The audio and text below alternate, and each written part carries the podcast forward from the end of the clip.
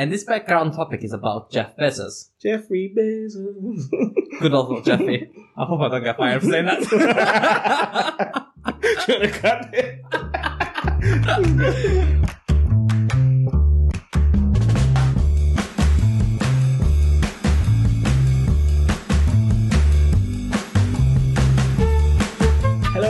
welcome to the Needle Movers podcast, a podcast that brings to you the lessons, books, and concepts we wish we'd known earlier on in our lives. As always, your hosts are myself, Mark Jasons, and my co-host. Larry Tomaso. And again, we are together in the same in the same place at the same time. They That's don't know. They don't know. It's a different place. It's a whole different year. Um, but if you're listening today, this is one from our book club series, and we bring to you to you one of the key principles at Amazon that have allowed them to become a powerhouse. This is about working backwards.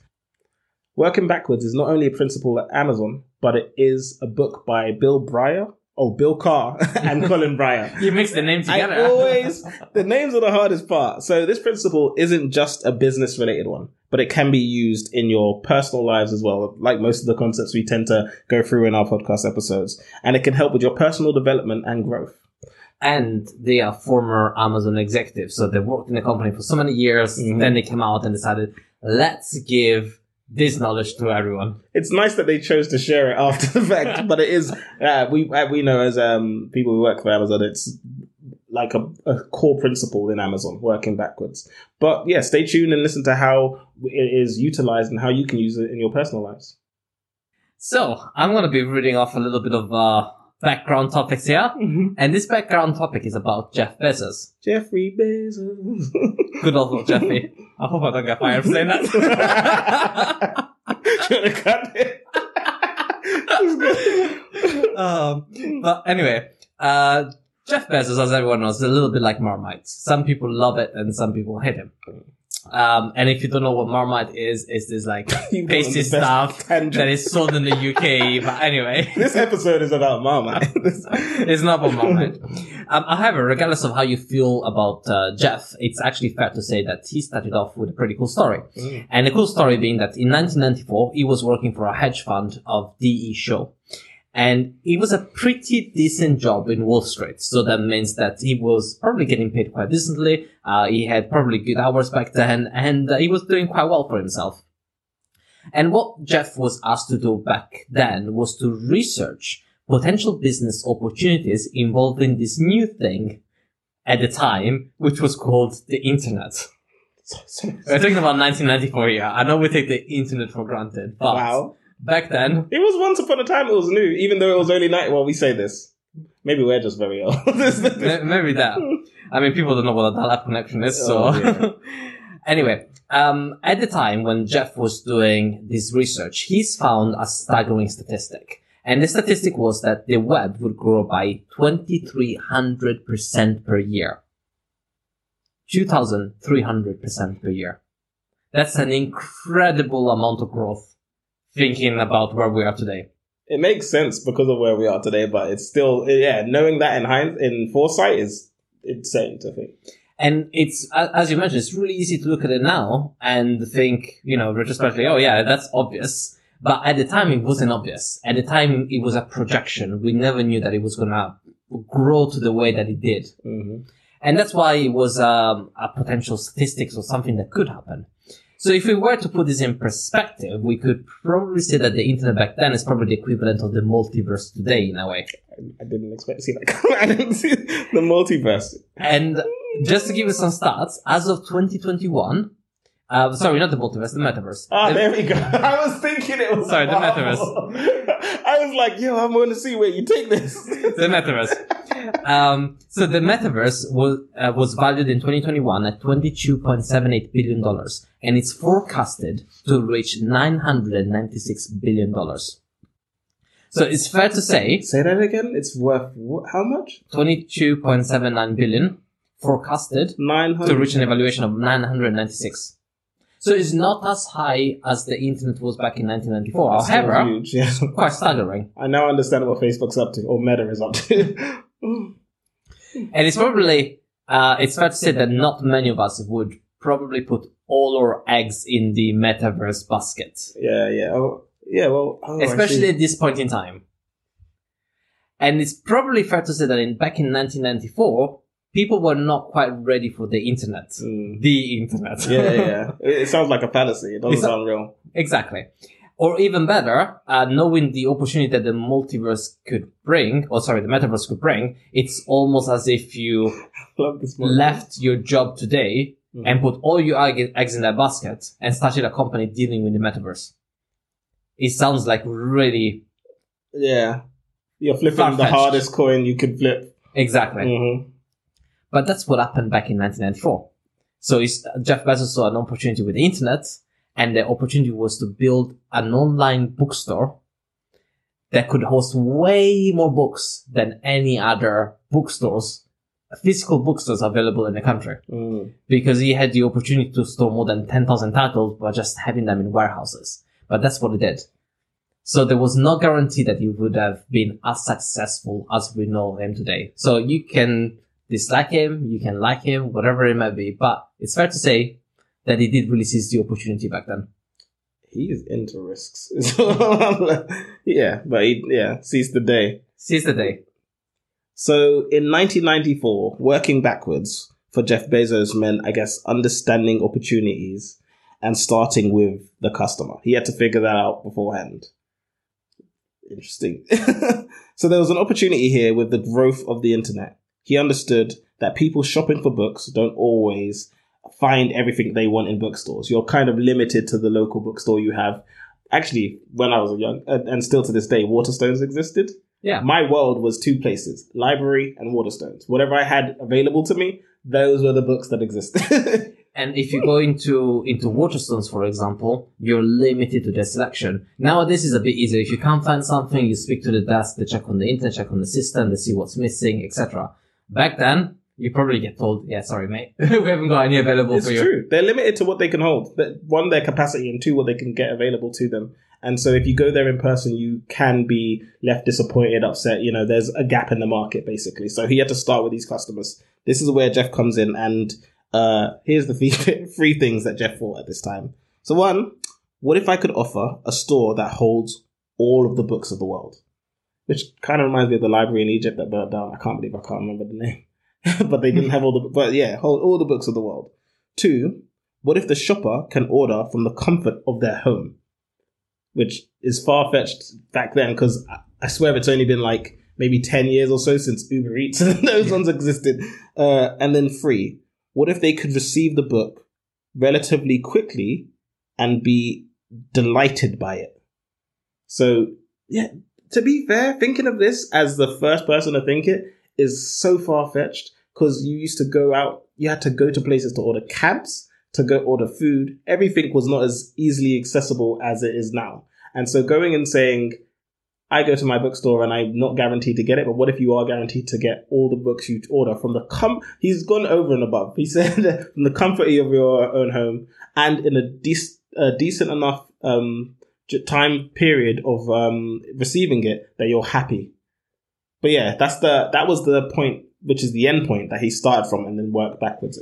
And it's, I mean, if you think back about what you were in 1994, the best thing, the next best thing that you have after the internet really is watching your local shopping channel on your TV Hey, that's still good. or ordering off a magazine. Mm. Oh yeah, That's probably as close as you got to being able to do a mail order. And here we're talking about using the internet as a platform to make that order. So being able to understand what the customer wanted and work backwards from it, that's really critical. it reminds me of the yellow pages. Like you, you'd call. You know what I mean? Yeah. He said no, no phone calls. This is going to be an online endeavor, which is yeah, it's a huge risk. But yeah, he started from that point. And that was the start. And this idea developed. It developed because he started understanding more of customer needs, more of the customer requirements. So he went from being able to order books online Mm. to then developing something which was the Kindle. And as we know it today, it's a device, but back then the Kindle was just an app that you could install on your laptop, for example, and download e-books that you could read on your laptop hmm or I should say, probably say computer. Uh, and then that's developed in the Kindle that we know today, which is a device which is almost like paper-like in a way, Yeah. where you can read books off it. But it's this continuous understanding of the way that customer needs developed that allowed them to build products which were quite successful. hmm But also at the same time, they also built some products which were rubbish. I mean, do you remember the Fire Phone? Hey, we still work for could get but no, yeah, you have to have some bombs and some, yeah, some things that are successes. They have expanded Fire TV. There's so many different uh, devices that they've got into. But yeah, it started from books to then making book like readers. And just carrying that many books on your person, being able to read is just a further expansion of the same. But yeah. And you're probably thinking about this point, you know, that's all well and good, but why the hell are we talking about books, Amazon, and uh, the way that Jeff Bezos started? Mm-hmm. Well, the principle is applicable to anything. Mm-hmm. And what I mean with that is, in this particular case of uh, Jeff Bezos, he wanted to understand what customer wanted and he worked backwards from it. But customers mean many different things for many different people. Yeah. So customers could be your family, customers could be your boss, uh, customers could be, uh, I don't know, your parents. It's essentially the person that you're trying to serve. And by fully understanding their needs and what they want, that's how you can work proactively towards resolving those needs. So for instance, if your boss wants, uh, wants a report for you, fully understanding their requirements and what's expected of you, that's the only way in which you're able to produce something which is worthwhile. And that's where the working backwards principle is really important because when you work backwards from a requirement, that's when you can be successful in delivering it. It reminds me of the phrase, what does good look like? Yeah. And it's something I ask often where, um, or where I tell people to ask often when they're trying to find an ambiguous goal. But it's like, what does good look like? What does the end look like? And then you can choose that's where I want to get to and work backwards from there. But there's some fallacies, right? There's Yeah. typical fallacies. So more often than not, this process happens in reverse, right? People start with the uh, beginning in mind and Mm. work their way towards the end. So they have ideas or products that, but they don't think of whom they are for or where they will end up or who they're to, to go to. I think it's fair to say people get really excited about what they're about to do or the idea that they had, and they completely forget about who it's going to serve in a way. Yeah, they, they, they fully forget who, it- I like that phrasing, who it will serve. It just goes to, I'm going to make this and this is going to be amazing. But they, the detail with which Amazon do it, we'll get into like press releases and stuff. But yeah, so we end up with very excited engineers, architects, whomever, creatives who are really focused on the initiation, I guess, of a project, the ideation fear period, and uh, a, maybe it's a podcast even like this, but then they will fizzle out. Like it's, and it might be one because they themselves haven't foreseen it, or two, they've not addressed any form of audience or um, customer, let's say, or yeah, who who they're serving, and that happens very often. That tends to hit, I guess, most people. And if you heard our last episode, you'd have heard about how um, people don't even make it two to three years Mm. because they've not seen what does the end look like, what does good look like. So just on that topic, right? Um, it was uh, probably about a couple of years ago. Um, I was driving to the National Trust Place because uh, we were, we were gonna go for a walk, uh, a bit of a on a weekend, and I received this random call from a friend, and um, I hadn't spoken to this guy in uh, probably about six years. Mm-hmm. I hadn't even texted with him, but he messages me and he starts talking to me about uh, this fantastic drone that he's developed. Oh, I was like, cool. Starts telling me about like all the tech details. Starts telling me about um, the fact that uh, it's lighter, it's got a longer range, uh, it can carry um, it can carry equipment or parcels or a payload, which is uh, a lot higher than uh, anything else on the market. Mhm. And then he kind of, uh, ca- you know, it's, it's quite pitchy in, in, in the way that it was delivering oh, it. okay. And then he kind of says, um, uh, you work for Amazon, right? Do you think Amazon would, would want it? Like, do you, do you- do you know anyone interested that, um, uh, they'd be able to, uh, I'd be able to pitch this to? And I was like, man, I, I like, I don't work for that section of Amazon, but also, do you know what, what they need as a company? Um, so at that point, I, I I started more like of a coaching kind of Yeah, yeah. conversation in which I was kind of trying to stir him in the right direction in terms of understanding, hey, if you want to be able to, to work with them, probably what you may want to do is actually start thinking about what they need. Mhm. And then, you know, in tune with this very podcast episode is work backwards from there to be able to understand what needs you can, um, uh, you can provide. Mhm. Um, and he didn't quite get it. Um, so that was probably the last time I really spoke to that, to that person. I hope he's not a trillionaire. well, I hope he is. Maybe he's still successful, but I understand that point of he's made something and now wants to put it out there. Exactly, which which can work in some cases, especially when there happens to be a market need. Mm-hmm. Um, but also there seems to be a lack of understanding on the uh, on the use cases. Yeah. If you haven't got a use case or you haven't got an application, then it's going to be really hard to try and retrofit your products or your idea back to that application that has got a need. And it's, I think people do this not only with um, their own, uh, say, initiatives or their own ventures, but it can also happen when you're trying to prepare a piece of work for your manager, say, or your boss, or someone asked for something and you've decided to just go about making it your own case without getting an idea of what, like I said, good looks like. Who are they trying to serve? All of that information gets left behind and then they fall down like, I guess it reminds me of the Blockbuster example, right? Mm. basically they were very famous back before and they were the most known let's say video vhs providers they do videos they do dvds and then in the advent of the internet uh, where their customers are now moving towards online streaming services they didn't foresee or see the end result of who they are serving and thought that they were in a stable industry they even had the opportunity where Netflix, which I'm sure they know, I said I'm not sure if our audience knows, Netflix comes to them and pitches to them to be bought by blockbusters, and they refuse. And I remember it was at a very low. At a decent price. It was a price that was nothing compared to what Netflix is worth. And even with Netflix right now, maybe struggling a bit and doing payment for premiumships, still way more. Blockbusters didn't have the foresight to consider who they're serving. And now I'm saying I don't know if our audience knows who Blockbusters is because rather than it be, it is currently, rather than a physical store that used to be everywhere, it is now a show on Netflix. a show on their competitor about what used to be. I think it's about the last Blockbusters. I, I know what you're talking about. I, I've seen the titles of that. But what's also funny is that movies now that get released straight to um, VHS. uh, theaters. well, is it theaters or they get released straight to the uh, Streaming. to the streaming Yeah. services are known as blockbusters. Oh, really? Oh, I didn't realize that. That's So the terminology is still used. Nobody know, well, probably like 10 years down the line, no one will remember what blockbuster is, but that's a prime example of not being able to understand customer requirements and work backwards. Because if they had the foresight that Jeff Bezos did in some way, mhm. they would have realized actually Netflix is not a bad idea. I think maybe we should invest in them and uh, get on get on board with the with the streaming service. it does make me think of other like phone competitors and things that used to be big and that didn't adapt in time or didn't inc- or, Like or Nokia? Nah, I didn't want to mention names.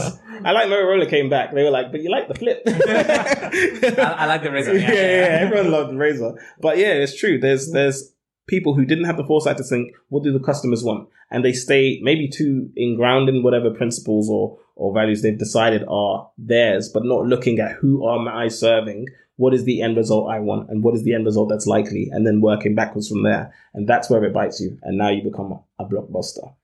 Which would hurt my heart to be on my competitors. Someone I could have owned as a show, a comical show. You should watch it on their competitor.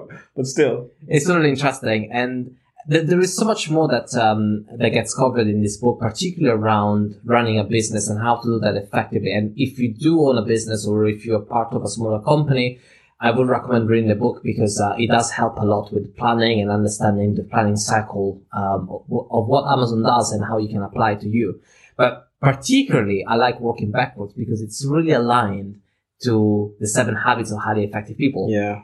and uh, especially uh, the um, starting with the end in mind, which is uh, one of the things which is taught in uh, in the Seven Habits. And uh, Stephen Covey, the author, he talks about this uh, funeral exercise. That's what I was thinking of. Yeah. Yeah, yeah. And the funeral exercise, uh, we, we covered it in a, in a past episode, but it's essentially, uh, it's a way for you to visualize what people will say at your funeral around things such as your career, your personal life, your interaction in social aspects, your interaction with the community, and understanding what you would want to hear and visualizing it and writing it down helps you to understand the kind of person that you want to become. Mm. And then from there, you can work backwards to try and bridge the gap between where you are and where you want to be, which is a great way of living life, in my opinion. but also it integrates really well with this book called Working Backwards because the principles really go hand in hand. I can I can see that link. It's kind of when you said that, it reminded me of people doing vision boards. Yeah. And they, but that's I'd say this when it comes to this book and working backwards, and then the way Amazon applies it, it is way more detailed. Than a vision board is like a vision, and you can work towards that. And I'm not saying it's bad or good. It's just something that is useful. They make press releases. they go into the gritty of what did people say? What are the FAQs that they ask? You get to they, we, mm-hmm. we, we go into that much detail to make sure that we have thought about everything. So you start with the end in mind, and then you think of all iterations to, that will take to get you there while you're still at the beginning in your ideation phase where you're excited, where you want to make this thing, but you've got that as your, I guess, guiding North Star. Um, and that's a key uh, requirement, I say, because yes, they can still make um, some things that fall flat, but then you can still become the powerhouse like Amazon or the powerhouse of yourself. Because, like we said, this book isn't just about the business side of things, but when you're doing anything, whether be it uh, eating, uh, drinking, whatever, some form of activity, half marathon, where do I want to be? And that can also, I guess, drive your why in the sense. Yeah. 100%. And I think I've seen it in my, what is it now, six years at Amazon? Mm. Um, I've seen a huge difference between the people that do truly work backwards and the people that don't. And I do feel that the people that don't use the working backwards methodology, they seem to be a little bit more lost in their approach. A lack of, there is a lack of direction. There is a lack of understanding, um, their path to get from A to B. Whereas when you embody the working backwards mentality, you can truly understand the connections of, uh, okay, in order to achieve X, I need to make this step. And before that, I need to do this step. And before that, I need to do this step, which is practically what any project managers do Yeah. in, in some way. But it's, um, it's a more approachable framework to, to deal with your day to day life in a way. I liken it to putting on a sat nav, which you used to have to take out a map. But to get to your destination, you needed to know the route. Exactly. And even though right now you might not need to store it here, you always still need to know the route. Where am I going to go? This is where I'll take. And is there traffic here? These things. And those are the things you incorporate to make sure you reach that destination. Uh, if you just went out and just started driving and figured it out, you might get there, but it might take you a very long time in comparison. And it's crazy to think that, I mean, that is, if you want to do that, that's absolutely fine. Because Mm. maybe you want to enjoy the journey, and that's Go fine. wild. uh, but if you if you got a goal in mind of um, of achieving certain positions, qualities, um, and you want to do it within a time frame, it's crazy to think that there is people that will not embody that sort of mentality of uh, putting in the destination on the GPS and following the easiest route to get there, and instead they will go from left to right. They we use multiple motorways. They we use mul- multiple A roads to get to the same point. I think that's um some people do that to make other people's lives easier. like, oh, so maybe I shouldn't go that way. Thank you for showing me what not to do. And then you take it. It's down to your journey. But I do think when it comes to we to use uh, driving as an analogy, but when it comes to actually doing ventures, when you're doing something that will take a two door, one door policy or something that will be um have a high risk, high reward, it is very beneficial to start with the end in mind. Start with who do I serve, and then work backwards from there. And I think on uh, on this topic, just to close off, I guess um, the working backwards and the funeral exercise is something that I do quite regularly. Uh, so, for example, I will do my year plan probably around December, January time to try and figure out how far I am from where I envision myself to be. Mhm. And I will go through the exercise ever so often of doing, uh, answering those funeral exercise questions. And I will physically sit down and then try to bridge the gap between where I want to be and where I currently am. Because, you know, it's, it's harsh to be remembered of, um, how much further away you may be from your destination. But at the same time, if you don't do that kind of work on a regular basis, you will just stir further away from where you want to be. This is okay. Just to add on that, and then I'll let it go. And it's just this short interval control. Well, this is a function uh, feature that you should use in management in general. I wouldn't say it's consulting, but it's just in general, and it's something you can use in your personal life. And that's really this is a big scale of it because with the funeral exercise, you look at where you will be at the end of your life and work backwards from there. And by doing that activity continuously, um, you're practically doing, I guess, long interval control. But it's if you're in a ship and you're reaching a destination, forget a car for now, a ship. If you just start heading in a straight line because it's in a straight line and you don't check, you might veer off. And if every time it hits a certain time frame, if you haven't checked to maintain course, you could end up in a totally different destination. So even though you might have said where the endpoint is, the working backwards point where you say this is how to get there, if you're not doing these check-ins, you kind of lose track and you could end up far from your destination. So this is where it's useful to always come back in and say, is this still en route? And that's where I guess working backwards ties in hand in hand because not only are you knowing where you want to go, where to serve, you've it, it, it iterated so you know the points to get to. And those are the steps you can use as short interval control. It is X at PM. By Y PM, I need to be here. By Z PM, I need to be there. And I think that all matters. Anyway, we come to the end of the episode, and believe it or not, we've actually covered two topics today. the first one was working backwards, an introduction to what it means in a career work environment, but also what it means from a personal life perspective. Mm. And we then link the concept back to the seven habits of highly effective people, specifically with the um, starting with the end in mind, which I think really do go hand in hand, and uh, it's it's a fantastic tool uh, to use when it comes to your personal growth. We hope that you've enjoyed the episode. And as always, where can you find us? Oh, okay. So I feel like this is a test, by the way. But It is a test. so we've got our website www.theneedlemovers.xyz, uh, and also you can find us on all social medias, be it TikTok, Instagram, YouTube, uh, at the.needle.movers. I'm looking at you like you're staring at me. It's like, okay, 10 out of 10. I'm not remember all of them. Uh, But please remember to subscribe. you hit it before I could. Yeah. that is uh, to our podcast so that you get a notification every time we release a new episode. But you can also do that on the website now. If you subscribe, you'll be able to re- find new content or receive new content Mhm. on a regular basis, which hopefully you will find useful. Yeah, and I know on uh, YouTube, if you press the bell, then you can get notifications as well. Ding dong, ding dong. That is not the noise it will make. but also, yeah, uh, wherever you find get podcasts, you can find us, and make sure you give us that feedback and that five star review. I think it's necessary. But the feedback is always welcome. If you have any books in mind that you'd like us to cover on these episodes of Book Club, let us know. We do not stop reading. No matter what happens, we are always reading. But as always, I've been your host, Mark Jasons. and Valerio Tommaso. And as always, until next time. Adios.